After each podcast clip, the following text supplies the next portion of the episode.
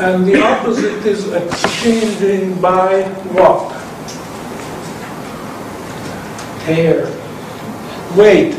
T-A-R-E. Tare, tare weight.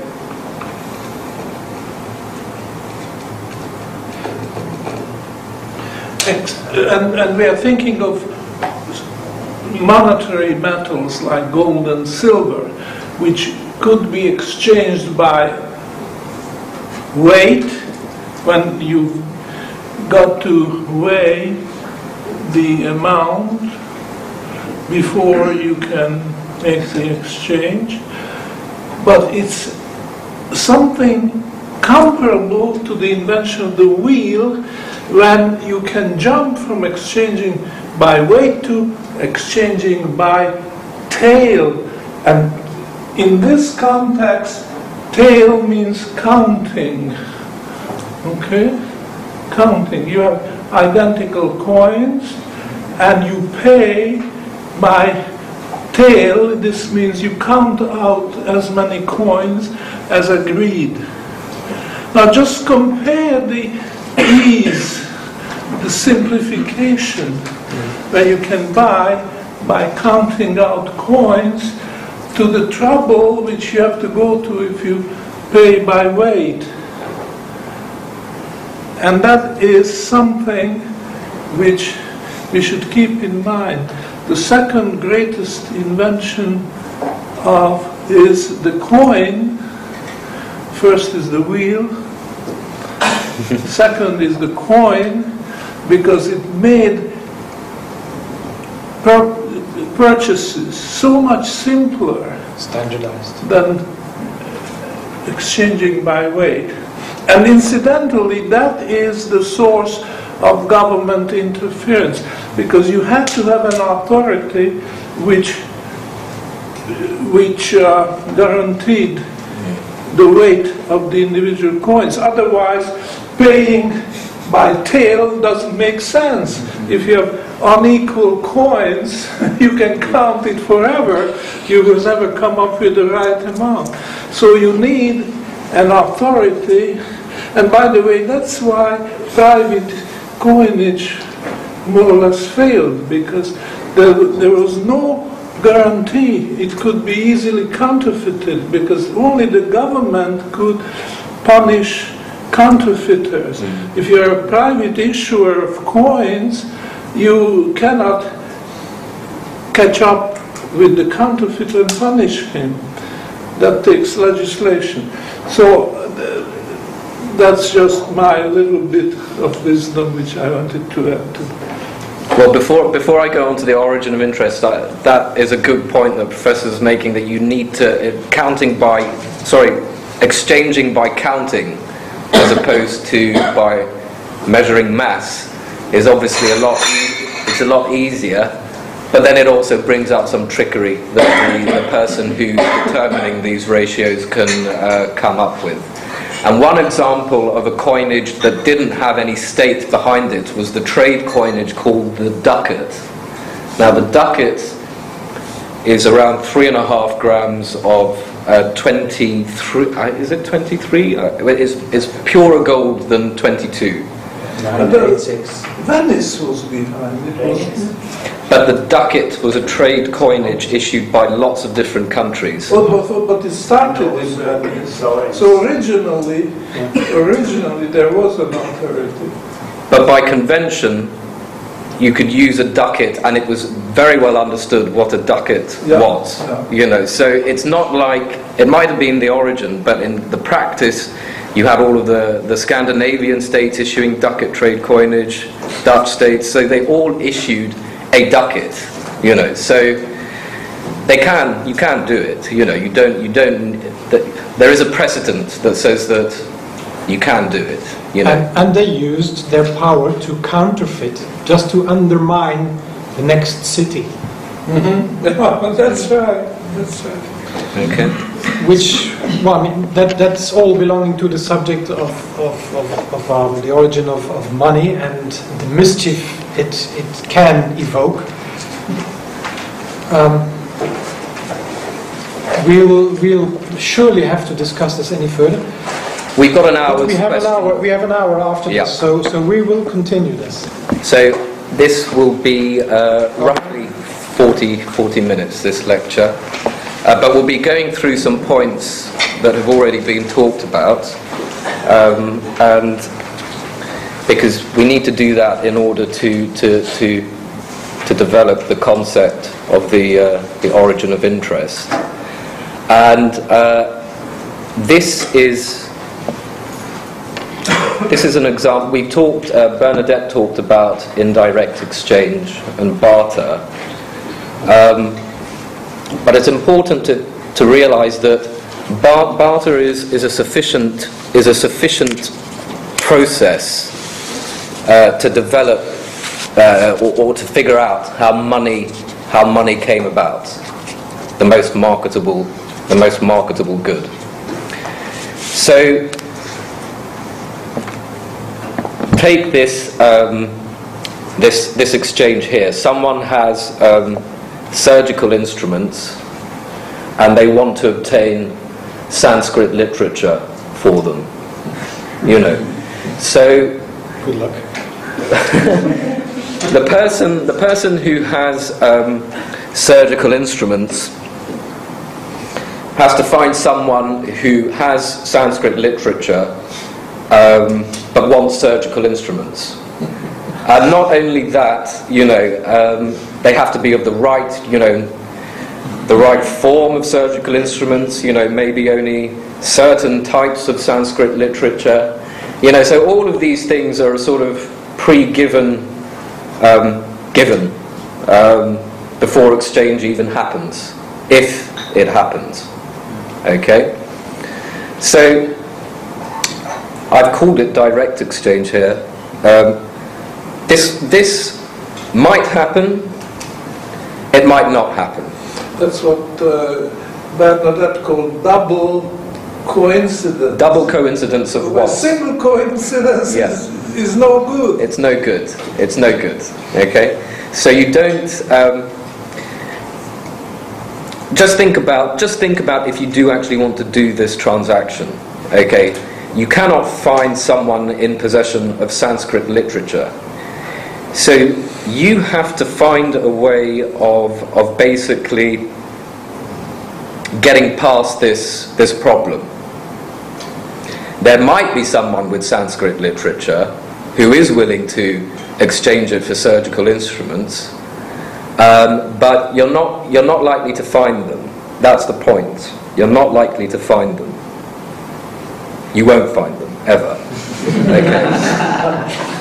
So um, you have to take this step, this process slightly further, but not in a more complicated manner. Oh, oh, sorry. Yes, easier. Okay. So the surgical instruments are swapped um, for a more marketable good, uh, whatever that might be. Now, marketability, you know, it's a, it's a subjective thing. Um, but the point is, though, that surgical instruments in and of themselves are not a very marketable good. So you need to exchange those for something more marketable in order to achieve your desired end. Why? Because exchange between Sanskrit literature and a more marketable good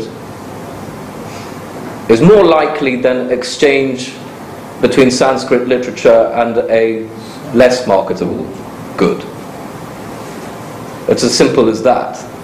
There is no, there's no more complexity to that. So, what you can't do instantaneously, exchange Sanskrit instruments, uh, Sanskrit literature for surgical instruments, you basically have to spread out over space and spread out over time. So whatever you're exchanging the surgical instruments for has to be known of across, has to be known of by people.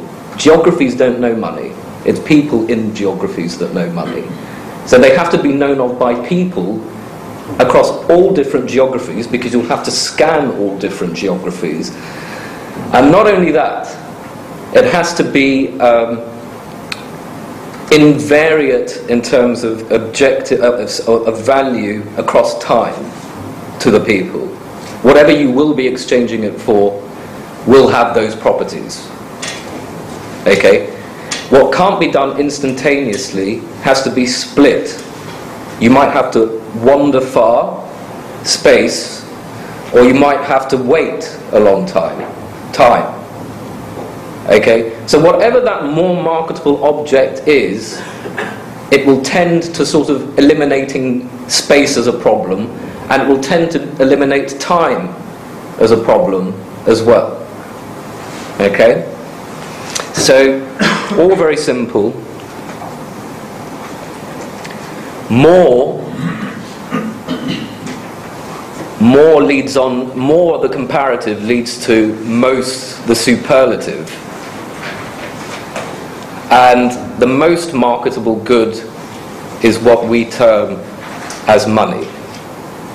So exchanging those surgical instruments for money you can now call that selling those instruments. Sell doesn't mean anything unless it's sell the principle behind sell is exchanging the good for money. That's what you define by sell, and buy is, well, you can use, you don't need me to tell you what that is. So, gold is a consequence of the barter process. It's the ultimate consequence. Gold and silver. Money is the ultimate consequence of the barter process.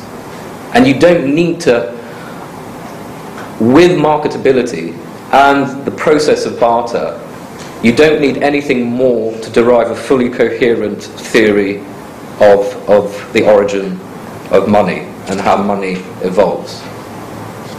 Gold naturally, gold and silver naturally come out, and the process given is here. And it's, it's not difficult to see how the process evolves. So, the problems of direct exchange which assumes that it has to be done there and then, is changed into a problem of indirect exchange. And you have to, whatever that, that, that most marketable good is, eliminates the, the, the problems of geography and time in that exchange. Okay? So, the most marketable good um, Bernadette went through this, you know, marketability is a concept. It's not this is marketable and that's not marketable.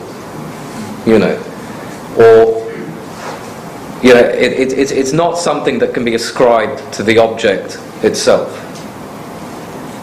which um, which is a problem for um, non-Mengerian analysis.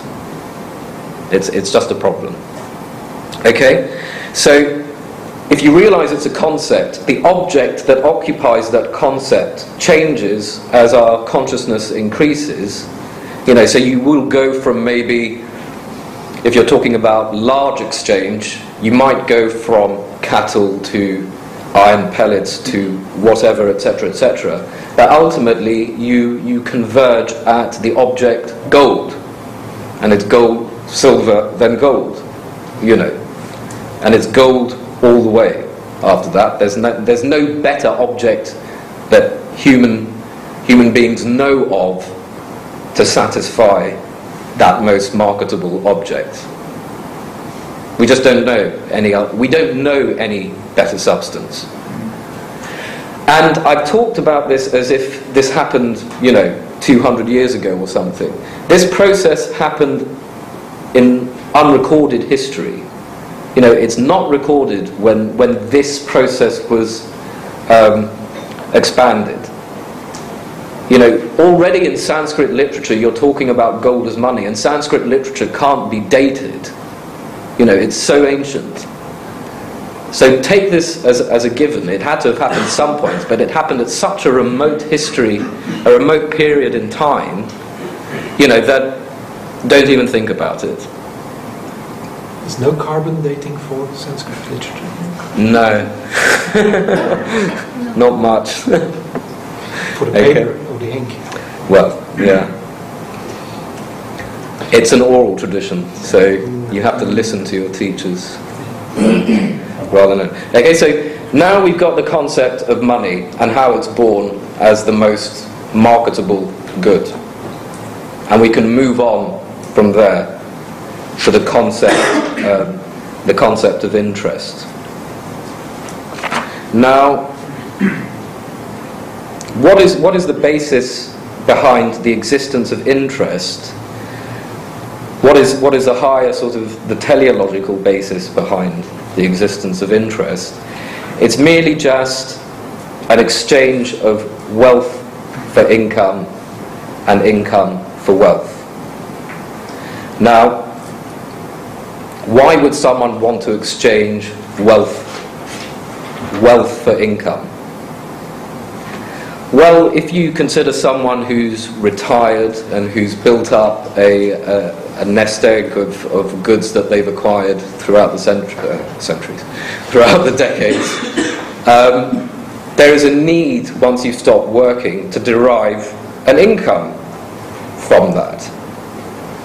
Now, in the absence of capital mar- or in the absence of markets for this, the way that you would have um, the way that you would have accommodated that would be by chipping bits of your silver or gold off as and when you needed it, and that's not a very um, obviously you could have it in coins, whatever, but that's the mechanism by which, in the absence of markets for this, you would have to uh, satisfy your need for income. Now, why would someone need to give up their income for wealth? Well, someone at uh, in the in the in, in the in, of, the, of the younger generation might have a good idea, but doesn't have the the, the, the comfort of billionaire parents or uh, or something of that that that nature, you know, and can't get their hands on wealth. They need they need to do some kind of capital project. So they need a way of, but what they do have is earning power because they're, they're of that age group and they can still earn without causing much of a problem. So the flip side to that is someone might have income but they need wealth. So you've got a nice relationship there. People with wealth at some point might need income and people with income might need wealth. Okay? So that's, that's the basis, that's the basis for the, um, for the origin of interest. Well, the immortal gods on Olympus wouldn't need that, Mm. right? Because they would live forever. Yeah. But we are subject to aging, and that's at the bottom of the problem. The, the problem of aging, losing earning power and mental powers as you age. And then you need something to fall back on. Yeah. Because you cannot generate income anymore Hmm. when you are old. So none of us are uh, Olympian gods, so we can't, uh, we have to take notice of, of interest, basically. Okay? Um, Think of your pension fund. don't think of that, actually. Uh, uh, so we'll go uh, and develop interest and how we get there from the bid offer spread. And Professor talked about this already.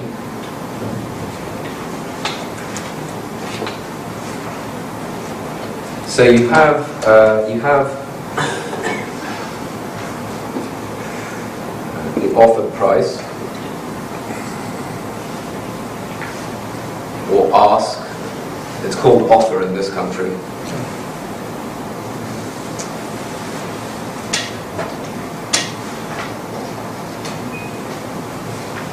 and the bid, and you have the uh, the spread.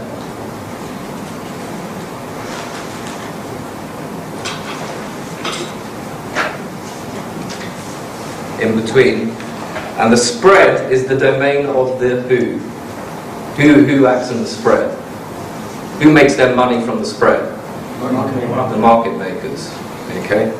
So the market makers are the ones in making their, uh, making their living here. So now that I defined how you get to money, okay, we can move on to interest really, because once you know what money is, you will realize that the only fair measure for de- the denomination of interest is, is in money, basically. So this is, this is a given that's not understood by the modern economic cabal. The dollar rate of interest doesn't mean anything. Okay, any fiat rate of interest does not mean anything. Okay, first of all, the dollar is an empty promise. Okay, and the dollar rate of interest is the rate of payment of empty promises upon empty promises. And that does not turn an empty promise non-empty by having a higher rate of non-empty promises being paid to you. You know, you might want to believe that, and a lot of people do believe that, you know, but you can't. So the rate of interest only makes sense in money. And money is the most marketable good. And the most marketable good for the past 10,000 years of history has been gold. So unless the interest rate is somehow brought to a gold basis, you're not looking at a proper interest rate. All right? Good. So we've got the bid and offer there. And what are we talking about in terms of the bid and offer? What, what instrument specifically? Well, we're talking about the, uh, the gold bond. The gold bond. Okay? So, I'm talking about the offered and bid interest rate here. So you could say uh, 5% bid and uh, 6% offered. Now I'm talking about the rate of interest here, not the price of the bond.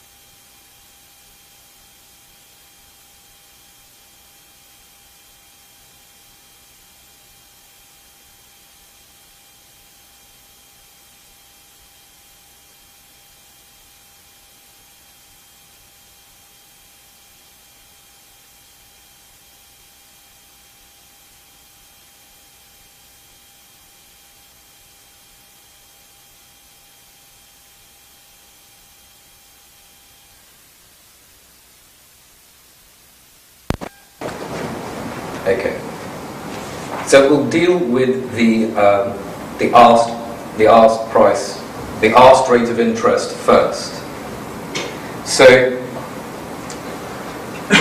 what is the basis behind how we get to that number? Well, as I've as, as I've got up there, I've, I've got it at four percent and five percent. Sorry.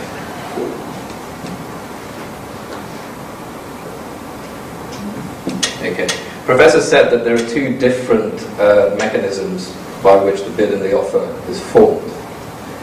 So what causes the uh, offered price, offered rate of interest to form? Well, the offered rate of interest exists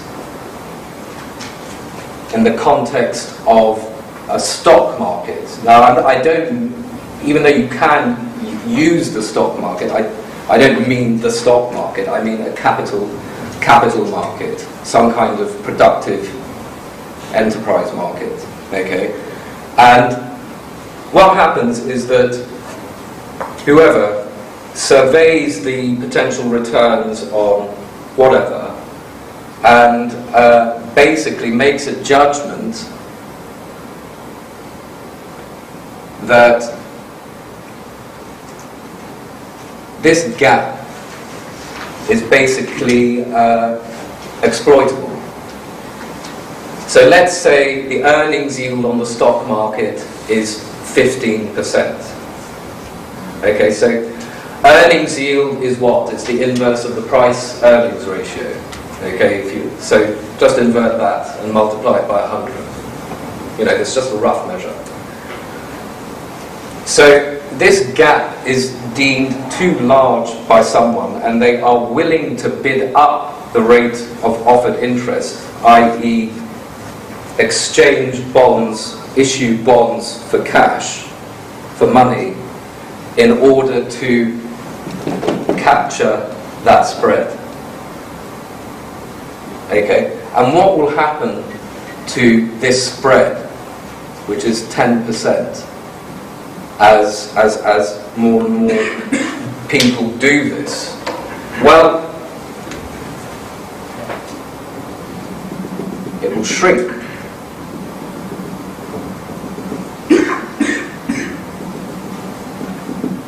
And the gap uh, will get smaller.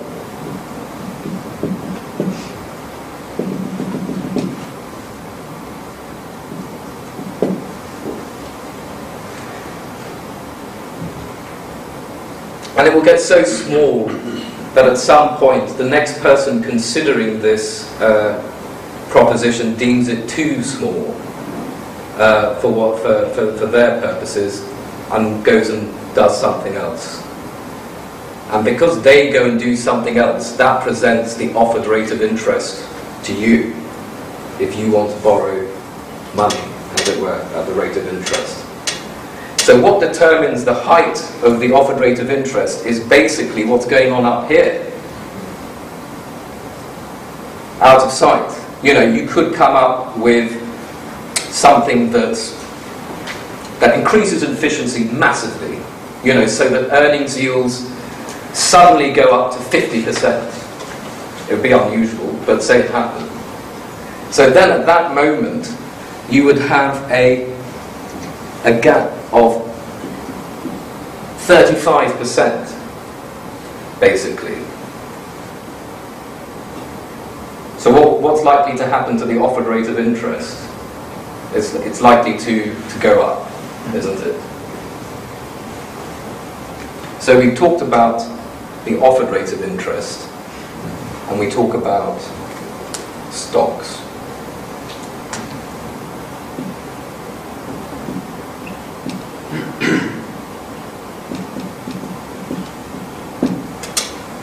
Okay? So that's the offered rate of interest. Now, let's move on to the bid rate of interest. Hmm. The other thing is the fifteen percent line will come down with the same arbitrage. Um, You're well, yeah, You're yeah. buying more and more stocks, that's gonna bring down the yield up there, so it it Yeah. goes both ways. That's a good point. This way, I mean, this way, that will move up and that will move down. You know, so um, it doesn't stay at 15, obviously. Um, so you can see in the way that I've drawn it there, you're, you're pulling down the earnings yield on the market and you're pulling up the rate of uh, interest. Now, what determines the bid rate? Let me just finish this off properly. I didn't finish this off. The reluctance of someone to, to, to take on that spread is basically the person who's playing the role of the, the, the marginal uh, entrepreneur. Yeah, you know. Yeah, marginal entrepreneur. So it's their refusal to undertake the venture that's presented to them that presents the venture to everyone else, basically. Okay? So on the, uh, the bid rate of interest, we've got a, uh, a different mechanism. Okay? So someone who's exchanging gold coin or money for, for bonds is basically bidding up the exchange will be bidding up the exchange value of that bond. Okay, so yields, interest rates will what? They'll fall, as it were. Okay? So, at some point,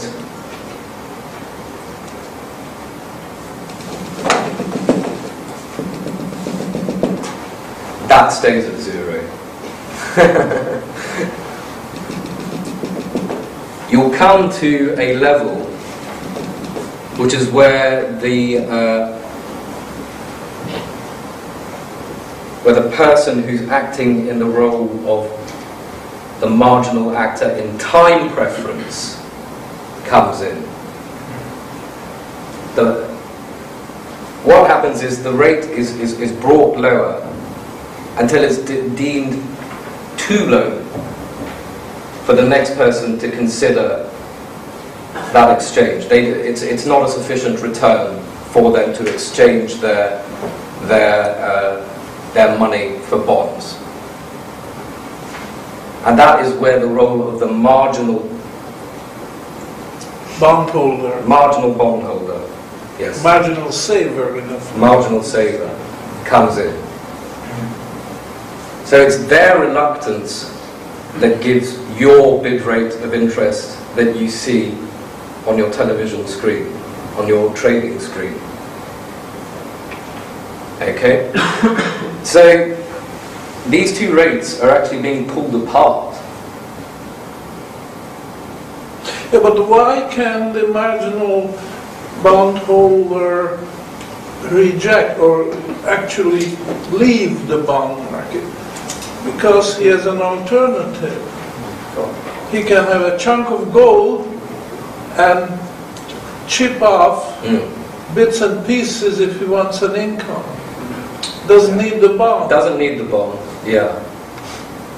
So if the interest rate is too low, he will just say, to hell with you. I'm not going to have that bond, sell it. And he keeps gold coin, or she, which uh, earns nothing. But earning, earning nothing to that person is a greater preference than giving that money 2% to the government. For whatever reason. It's their reason. Okay?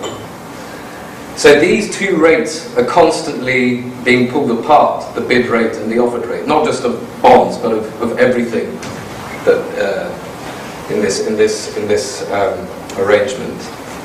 So what happens is the, as as you all said earlier, the market maker steps in here. So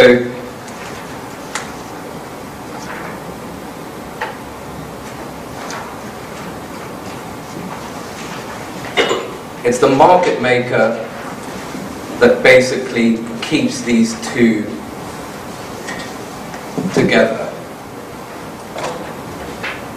He's the one that buys at 4%, or she, and sells at 5%. But, so what you see on your screen is actually only this chap here with his quotes.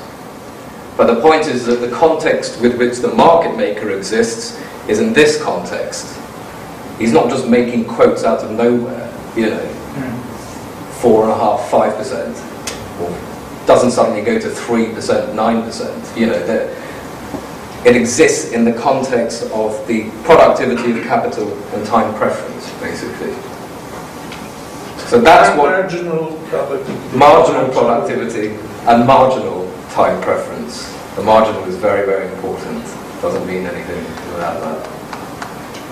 So there we have it. There we have um, the origin of interest. There is nothing particularly complicated about this, except it's a it's just an extension of the Mengerian bid-offer spread to gold bonds and gold interest rates. And um, this is this is the professor's development. Pro- uh, Professor Fekete developed this theory of interest from combining Menger's observations. So this is a purely New Austrian School Feketian description of the rates um, of interest. And it's my belief that if the son, Karl with a K, had been more interested in his father's work, he would have done it before I came to it. That's my belief. Yeah. He was a he was a mathematician. though. Mathematician. Didn't concern himself with worldly affairs, probably. Um, but there you have it. There's nothing more complicated to the rate um, of interest apart from that. It's worth mentioning, though, how um, we can summarize all of that.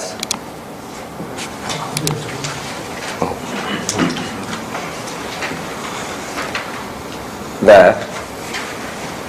So that's basically what I've, you've got that in your notes, that's what I've tried to draw uh, there. There's several arbitrages which you can track on it. There's, uh, the red, red part is arbitrage between the bond market and Stocks. stock market. And the blue is arbitrage, Between the bond and the gold coin market, well, you can say the gold market. yeah. Gold gold market, money, money. And there's a third one. What is the third? Uh, apart from the market maker, Yeah, the black. yeah, the market maker in there. So uh, you can you can see thi- thi- thi- this picture is sufficient to describe every every good basically. It's just that it applies particularly in the case of gold bonds and the rate of interest. Um, this would have been completely alien to Mises. Now, as I, I, I, I, I mentioned earlier, that um, Mises did not uh, did not approach the theory of interest from this basis at all. He starts with the concept of time preference, not marginal, Or originary originary. interest. Yeah, he calls it that. It's innate, we are born with it, and you have exactly the same time preference rate as he has, as I have, and the prodigal son Mm. has the same time preference rate as Scrooge. Yeah. So this is not, it's just not true, It's not true. you know. It's so obviously not true. And it's very tempting to want to base a theory of interest on time because time seems to be objective.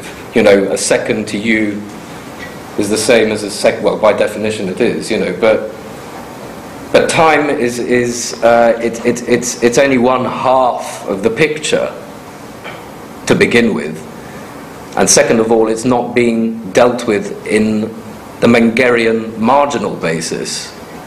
It's, it's assumed as an absolute, basically, which is, which is wrong. And Mises also says that the rate of interest is, is definitely not a market Yes. phenomenon. Yeah. It's not a market process which produces the, it's the originary interest, modified by risk factors and um, maturity dates and so on. Very. But that's half a loaf. Half a loaf. the full, full loaf. And another thing that I want to emphasize here is that from this setup, you see that money doesn't earn interest. What you think of when you say money earns interest is actually the rate of marginal productivity of capital and marginal time preference as measured in money. Which is completely different to saying that money earns interest. It's not just pedantry, it's grammar. Okay. So Aristotle was right, but he didn't know why he was right, I think. You know, gold doesn't beget gold. He's absolutely right, you know. It's, it's, it's humans that have the input into gold begetting more gold, which is what, the, what it looks like. But it's not. You're just doing things more efficiently to get more gold, as it were. Right, I suggest you and I will have a little break here, maybe another biscuit and coffee, and then we'll uh, move on to question time. Um, let me remind you of tomorrow. Tomorrow morning we're on at the same time, same place well, and I'll be recapitulating everything that has been said today by Sandeep, by Rönele, and by the professor as well by Rudy into one model. Um, it's rather visual and it's a bit heavy, so please ask you to be on time. Okay, we'll come. We'll we'll we'll, go, we'll have the, the last question period at 4:30. It's 4:15 now.